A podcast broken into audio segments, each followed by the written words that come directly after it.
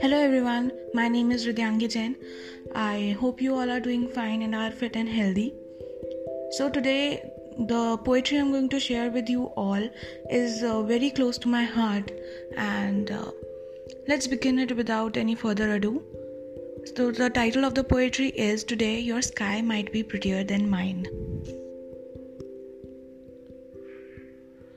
Today, your sky might be prettier than mine. But I know myself pretty well and I know how to continue to shine. Today, your sky might be prettier than mine. The orange hues in the blue horizon are beautiful for sure. But, dear, did you ever stand beneath the grey sky with your wounds open and did you let the petrichor cure? Because trust me, that feels like everything is going to be fine. It's okay if today your sky is prettier than mine. You admire the view, I dive deep into the color. I keep the moment into it, enshrined. Hills and mountains behold the diversity that into grasslands can't be twined. It is just the pact of perception in the end that has to be signed. So it's okay if today your sky is prettier than mine.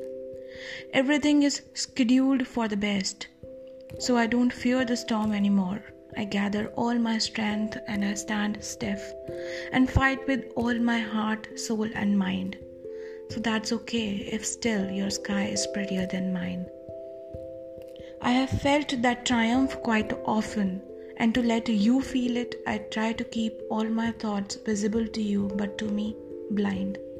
Because they seek the truth and don't bestow hollow devices of any kind. So it's okay if today your sky is prettier than mine. I ain't less ambitious, but it's good to cherish what you have, and better to work your best to discover all that you ever want to find. And so I'd always be happy for you if today your sky is prettier than mine. I haven't liked anything I got spoon fed, and I feel contented only after a diligent grind I have always been a bit harder on myself, but dear, on you I would always be kind. Hence, I'll always be happy to see that your sky is prettier than mine.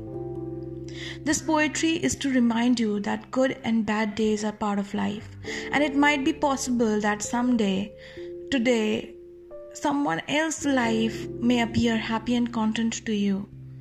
But all this belief lies within one's perception. Hence, one should always enjoy all the ups and downs of life, fight all the adversities, and celebrate those little moments of joy. For that's what life is all about. I would be glad to receive your valuable feedback in the form of comments and likes. Please share if you think that someone needs to hear this out, because that is my sole purpose of expressing. Thank you so much for listening.